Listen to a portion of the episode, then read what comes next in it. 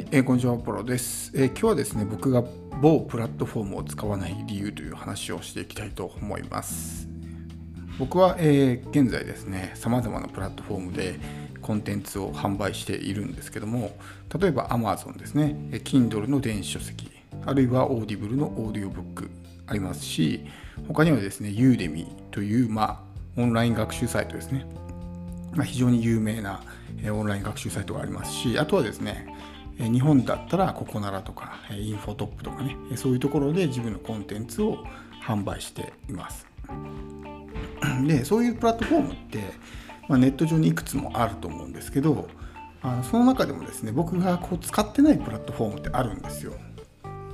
こう、なんていうんですかね、そこそこ、お客さんはいる、その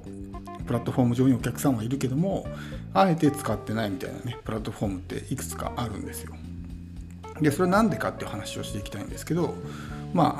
具体的なね、名前とかそういうものは伏せますけども、プラットフォームを使うときに、僕が意識していることというか、そういうね、なんで使わないのかっていうことをですね、話をしていきたいと思うんですけど、いろいろあるじゃないですか。例えばこう文章だったら、電子書籍 Kindle とかだけじゃなくて他にもあると思うんですね。ちょっと何か記事を書いて、それをね、お金に変えてみたいなプラットフォームもありますし、その情報商材系のですね、こう ASP もいくつかあると思うんですよ。インフォトップだったらこう、日本で最大の、そういう情報商材に特化した、ASP ですよね。アフィリエイトセンターみたいなものですけど、でも他にもいっぱいあるわけですよ、そういうのが。でも僕は基本的にインフォトップしか使ってないんですよね。で、文章も Kindle でしか、楽天でも出してますけど、一部ね、KDP セレクトの登録してない電子書籍に関しては楽天でも出してますけど、それ以外の文章をの媒体、文章媒体でこうマネタイズできるようなプラットフォームってあるんですけど、そういうところ使ってないんですよね。いや、それなんでかっていう話なんですけど、そこでコンテンツを出している人たちのこのなんていうんですか、特徴というか共通点というかっていうのが結構自分の中でネックになってるんですよね。とあるその媒体はですね、結構盛り上がっていて、それなりにやっぱりね、やり方によっては結構大きなマネタイズができるっていう媒体ではあるんですけども、基本的に僕のですね、こうなんていうんですか、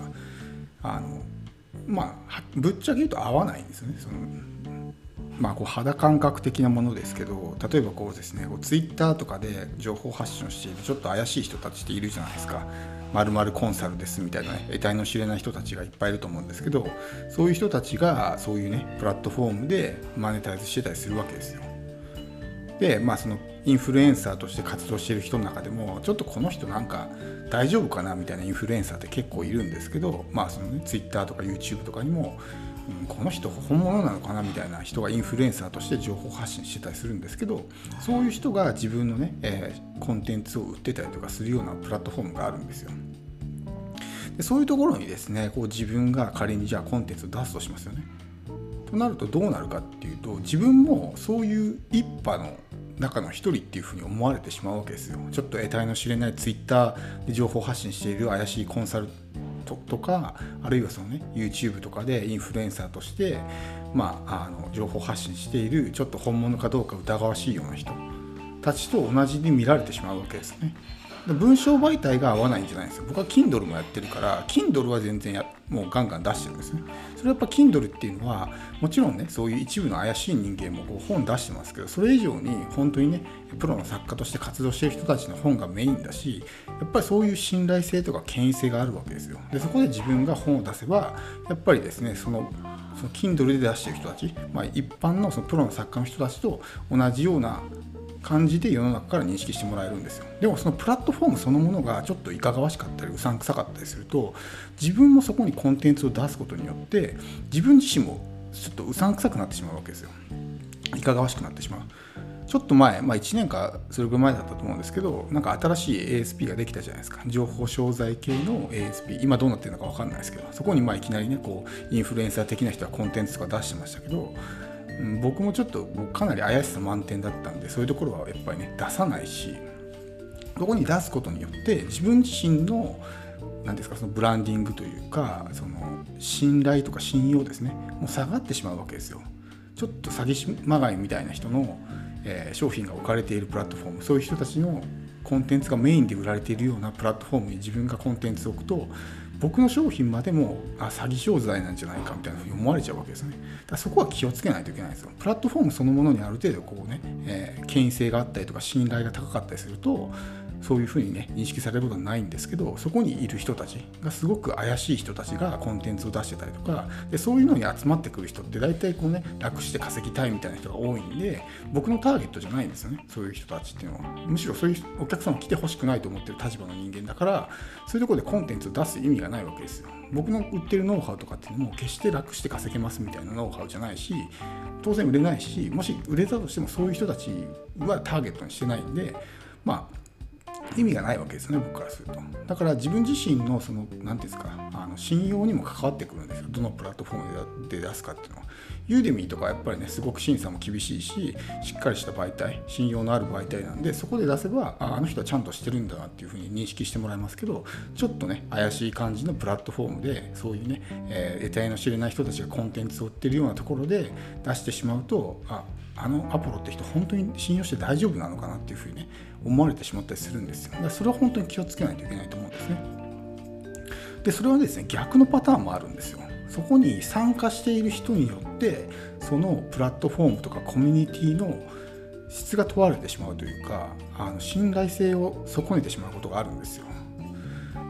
僕もですね、いろいろこう Facebook グループとか管理してて、その中でねこうやたらとこう何ていうんですか、スパム的な感じで投稿してくる人がいるんですよ、参加者の中に。で私がね、参加しているコミュニティはすごくですね、こうみんなで高め合って上を目指すようなコミュニティですみたいなことをもう本当にね、もう1日何回も投稿してくるんですね。僕は基本的にもうそういうのは全部削除してるんですけど、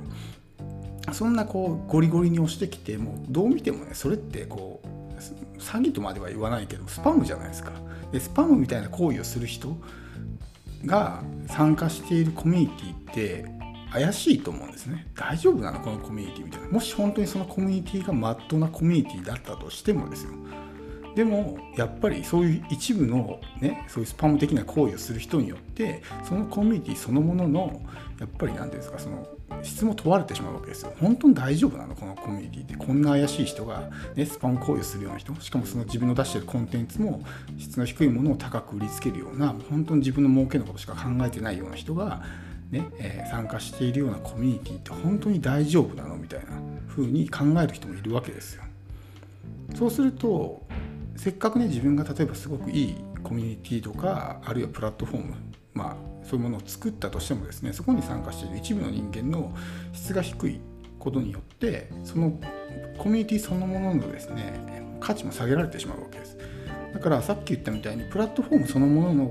ね、なんていうんですか、認知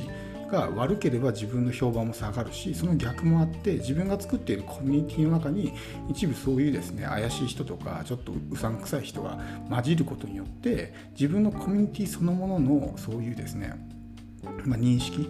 知とかそういうものも悪くなってしまうってことなんですよ。だからこれ本当に両方気をつけないと、自分がねそのメンバーの一部になる場合と、自分がコミュニティのリーダーとかね形成する側になる場合、両方考えないと、やっぱりそういうちょっとね、一部うさんくさい人とかいかがわしい人がいることによって一気に信用を失ってしまうことになるんで、それは本当にですね気をつけた方がいいかなと思います。プラットフォームね、100% このプラットフォーム全部詐欺ですとか、そういうものは基本的にないとは思うんですけど、でもやっぱりイメージっていうものがあるんで、なんかこのプラットフォームねちょっと怪しいというか、うさんくさいなみたいな、ちょっといかがわしいなみたいなってやっぱ印象的にあると思うんですね。そういう時はやっぱそこをしっかりと見極めた上で自分のねコンテンツを出していかないと、僕自身もまだそういう思い込みがあって、ねなんか媒体で出してる人たちでちょっと怪しいよなみたいな思い込みがまだあるんですよ。そういうふうに考える人も一部いるわけなんで、自分の評判をですね、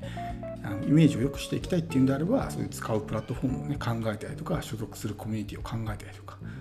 で、自分が情報発信する場合も、そういう自分のコミュニティのね評判を下げるような発信をしないとか、そういうね、ことをしないっていうことをすごく気をつける必要があるかなと思います。では今日は以上です。